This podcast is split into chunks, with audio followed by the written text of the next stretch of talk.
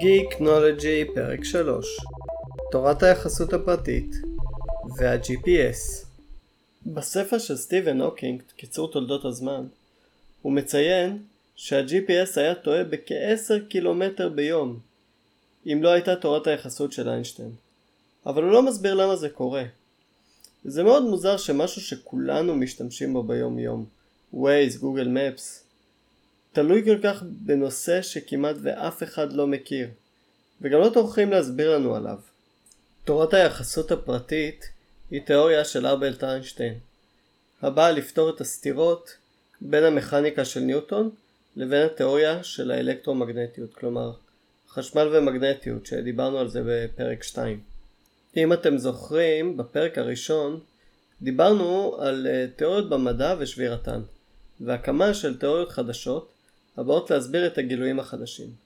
כאן רואים בדיוק את הגישה המדעית הזאת באה לידי ביטוי. ישנה מציאות שקשה להתווכח איתה, ולכן צריך למצוא תיאוריה שתיישב את המציאות החדשה שהתגלתה, ביחד עם הדברים שאנחנו כבר יודעים. אז מהן אותן סתירות בעצם? לפי ניוטון, כאשר מודדים מהירות, יש למדוד אותה באופן יחסי. מה הכוונה? אם אנחנו נוסעים במהירות של 100 קמ"ש ומולנו אה, נוסע רכב במהירות גם כן של 100 קמ"ש בכיוון הנגדי. ביחס אליי הרכב נוסע במהירות של 200 קמ"ש כי האוטו שלי עומד ביחס אליי, אני יושב בתוכו ולכן אנחנו מחברים את המהירות של שתי המכוניות. באופן דומה, בשנת 1887 ניסו שתי פיזיקאים, אלברט מייקלסון ואדוארד מורלי, להוכיח את מהירות כדור הארץ באתר. רגע, רגע, הלו, הלו, הלו, שנייה, מה זה אתר? אתר הוא חומר תאורטי שנחשב כוודאי על כולם במשך המון המון המון שנים. למרות שלעולם לא הוכח כי קיים. החומר הזה ממלא את כל מקום במרחב, כיוון שבעבר היה נהוג לחשוב שריק הוא לא דבר שיכול להתקיים. נחזור uh, למייקלסון ומורלי. איך הם ניסו לבצע זאת? הם תכננו להשתמש בשתי קרני אור, כאשר אחת נעה עם כיוון כדור הארץ, והשנייה בניצב אליו. בהנחה שקרן אחת נעה עם כדור הארץ והשנייה בניצב, אמור להיות הבדל מכיוון שאחת נעה בכיוון שיהיה גם עם מהירות כדור הארץ. בדומה לדוגמה עם המכוניות. מההפרש בין שתי המדידות ניתן יהיה להסיק את מהירות כדור הארץ. הכל היה טוב ויפה, רק uh, הייתה בעיה אחת קטנה עם הניסוי. הוא הראה שמהירות האור בשני הכיוונים זהה לחלוטין. בהתחלה אמרו מייקלסון ומורלי שהבעיה הייתה בציוד המדידה שלהם, שאינו מדויק. ועל הניסוי הזה חזרו כמה פעמים, אבל התוצאה הייתה זהה בכל אחת מהפעמים. אולי אמצעי המדידה לא היו מדויקים ואולי כן. בכל מקרה, כנראה שאיינשטיין שמע על הניסוי ותוצאותיו והחליט לפתור את הבעיה הזו. אני אומר כנראה, כיוון שזה מיתוס שלא הוכח לעולם. נכון או לא, זהו ניסוי מעניין וחשוב, שהצית הרבה שאלות באותם ימים. תחשבו שזה היה לפני 150 שנה כמעט. כיוון שלא היה כל כך איך לעשות את הבדיקות האלה, איינשטיין נאלץ לפתור את הדברים במוח שלו. כמו שעושים כולנו בדרך כלל, אתם יודעים, אתם חושבים על משהו נורא נורא קשה ומסובך, ומגיעים לתוצאות מעניינות. זה בדיוק איינשטיין. הוא ידע לחשוב על דברים שאני ואתם כנראה לא יכולים לחשוב על זה באופן אינטואיטיבי. אבל בגלל זה אומרים לא כולנו הם איינשטיין. אז איינשטיין הגיע למסקנות מאוד מעניינות שפתחו תחום חדש ומדהים. אבל לפני שנצלול לכל המסקנות וההשלכות נתחיל בשני עקרונות הבסיס שעליהם מסתמכת התיאוריה. הראשונה, חוקי הפיזיקה מתקיימים באופן זהה עבור צופים בכל מערכת שנעה או שנחה במהירות קבועה. והשנייה, שמהירות האור בריק תמיד קבועה עבור צופים בכל מערכת הנעה במהירות גבוהה וללא תלות במהירות של מקור האור שזה מטורף, אנחנו נסביר. אבל נתחיל עם העיקרון הראשון, מה הוא אומר? באופן פשוט זה אומר שאם אתם נמצאים בחדר סגור, אתם לא יודעים אם הוא נוסע במהירות קבועה או לא, או שהוא עומד. אולי אתם מכירים זאת בנסיעה מהמעלית, שלרגע אי אפשר לדעת אם המעלית בתנועה או עומדת במקום, ולא לחצנו על הכפתור. קרה לי במציאות, בלי אישית. תמיד יש גם את הדוגמה של הזבוב בתוך האוטו. כשאוטו נוסע במהירות של 100 קמ"ש עם חלונות סגורים, כך שהאוויר אה, באוטו עומד, הוא עף במהירות של 100 קמ"ש בתוך האוטו. לא? לא. מבחינת הזבוב, הרכב במנוחה. גם בנסיעה. האוויר עומד, והוא לא מבין שהרכב בתנועה. ואולי אתם מכירים את זה, שבתחילת נסיעה, כשיוצאים מרמזור, אז uh, הוא לפעמים מתנגש בשמשה. Uh, אני מקווה שעכשיו העיקרון קצת יותר ברור. מה אומר העיקרון השני? מהירות האור תהיה זהה, לא משנה כמה המערכת שהוא נמצא בה מהירה. מוזר, uh, ננסה לחדד את ההסבר, כי הוא נוגד כל מחשבה הגיונית שלנו כאנשים. אם נחזור לדוגמת המכוניות, נניח שיש אדם שעומד בצד הכביש. הוא יצפה בשתי המכוניות נוסעות אחת לכיוון השנייה, כל אחת במהירות של 100 קמ"ש. אם נצפה מאחד הרכבים, לפי ניוטון, המהירות של הרכב מולנו תהיה 200 קמ"ש. לפי איינשטיין מהירות הרכב הבא מולנו תהיה בכל זאת 100 קמ"ש. אבל רגע, אנחנו לא רואים רכב נוסע באותה מהירות שהוא בא מולנו, הוא יותר מהיר. אחרת זה אומר שאם היינו עומדים זה יהיה בדיוק אותו דבר כמו אם היינו נוסעים כלפיו. אז מה, איינשטיין טעה? זוכרים שדיברנו על תיאוריות נכונות חלקית בפרק הראשון? זה בדיוק המצב כאן. כשאיינשטיין מתאר את מהירות האור, זו מהירות גבוהה מאוד. כמה גבוהה? לאור לוקח לעבור 300 אלף קילומטר בשנייה. בגלל זה, הרבה פעמים אנחנו רואים ברקים הרבה הרבה לפני ששומעים את הרעם.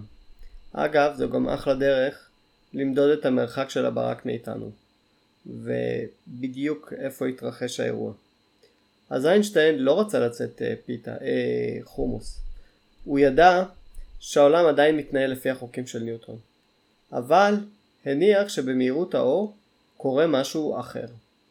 כלומר, אם נוכל לצפות בטיל מזכוכית שטס קרוב למהירות האור, נגיד חצי ממהירות האור, ונראה שמישהו זורק כדור ממש חזק, המהירות של האור שיגיע לצופה מבחוץ, לעומת האיש שזורק את הכדור בתוך החללית, תהיה זהה 300 אלף קילומטר בשנייה.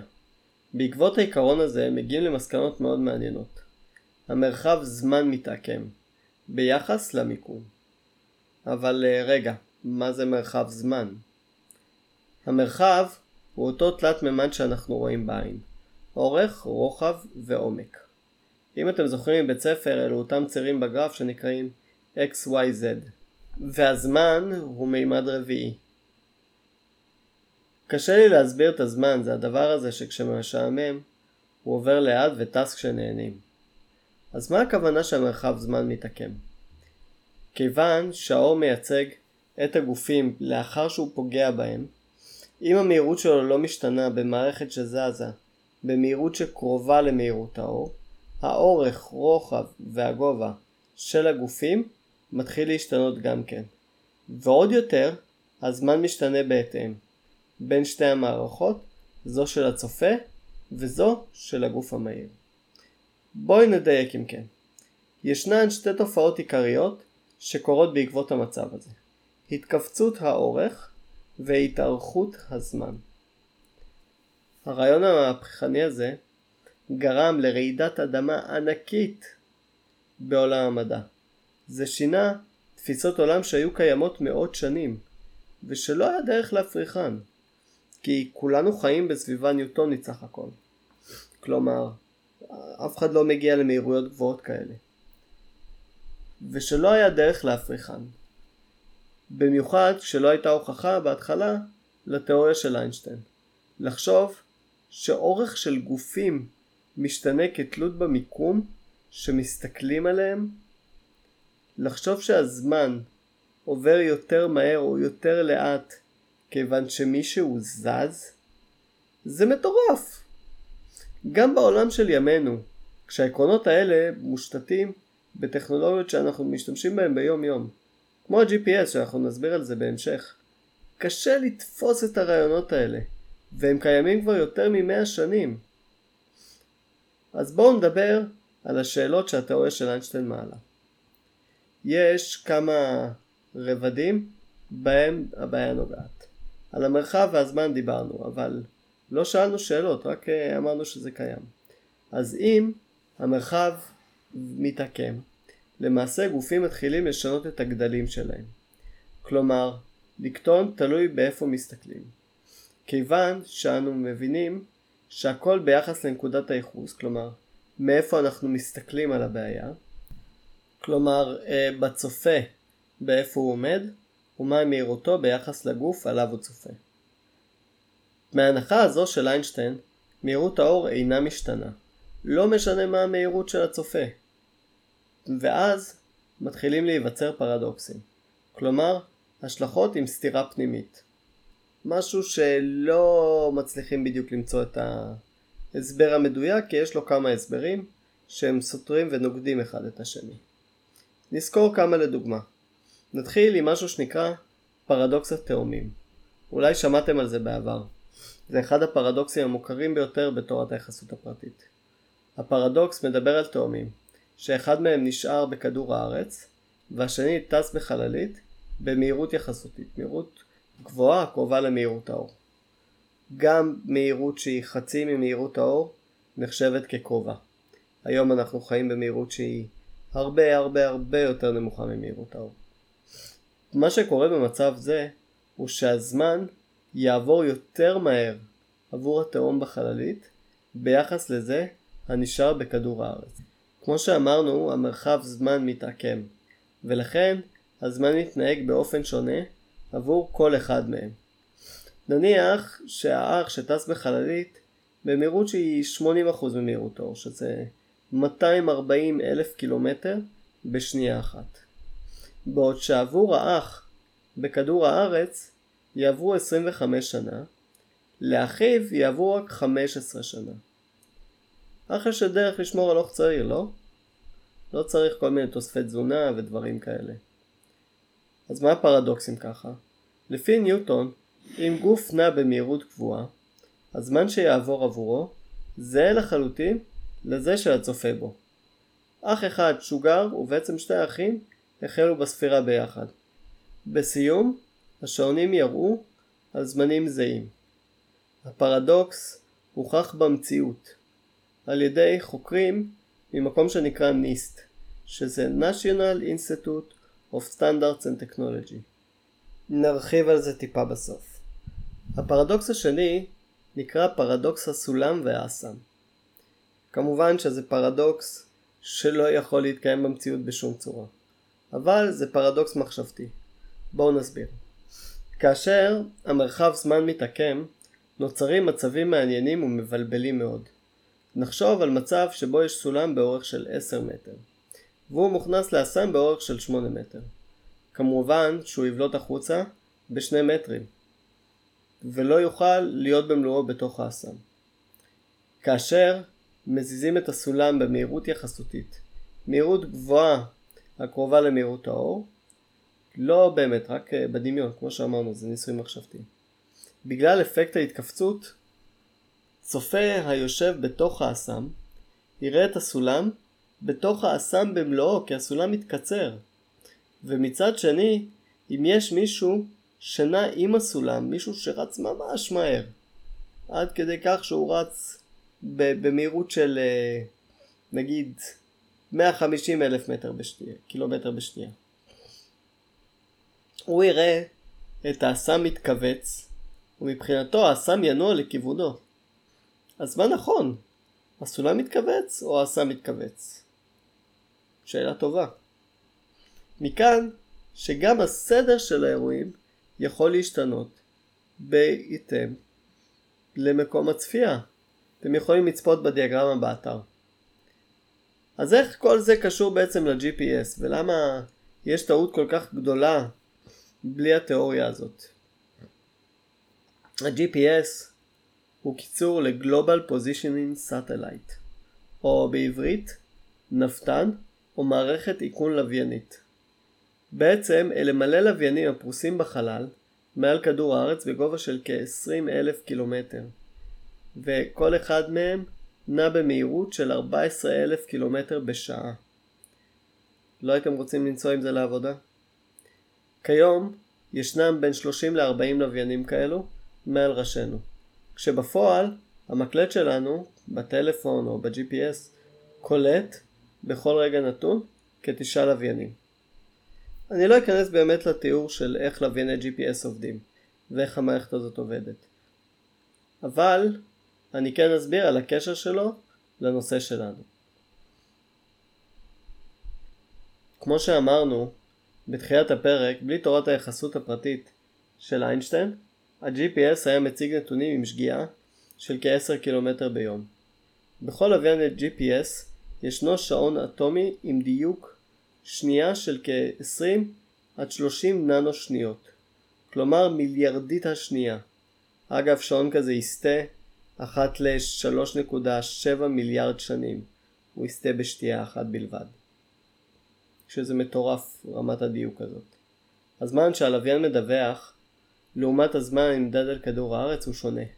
כפי שהסברנו, במהירות גבוהה גם הזמן משתנה עבור כל אחד. איך משתנה? עבור הלוויין הזמן עובר לאט וההפרש הוא 7 מיקרו שניות או מיליוניות השנייה שהם 7,000 ננו שניות. ברמות כאלו ההפרש בחישוב המיקום מגיע לכ-10 קילומטר ביום ולא הייתם רוצים להשתמש בלוויין וב-GPS כזה כי הייתם מגיעים ליעד כנראה הרבה הרבה הרבה יותר מהר עם פקקים או בלי פקקים. למרות שעדיין הייתם תקועים איפשהו באמצע הדרך וכנראה גם שאם לא הייתם יודעים לאן לנסוע הייתם מוצאים את עצמכם במקומות אחרים לגמרי וזה קצת באסה. טוב, אה, נראה לי שאני אעצור פה. הנושא מאוד מאוד מאוד מורכב בלשון המעטה וצריך זמן לעכל אותו ואפילו הייתי מציע להקשיב כמה פעמים לפרק כיוון שקשה מאוד להבין אותו בפעם הראשונה.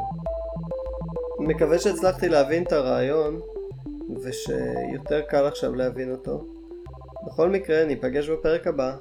תהנו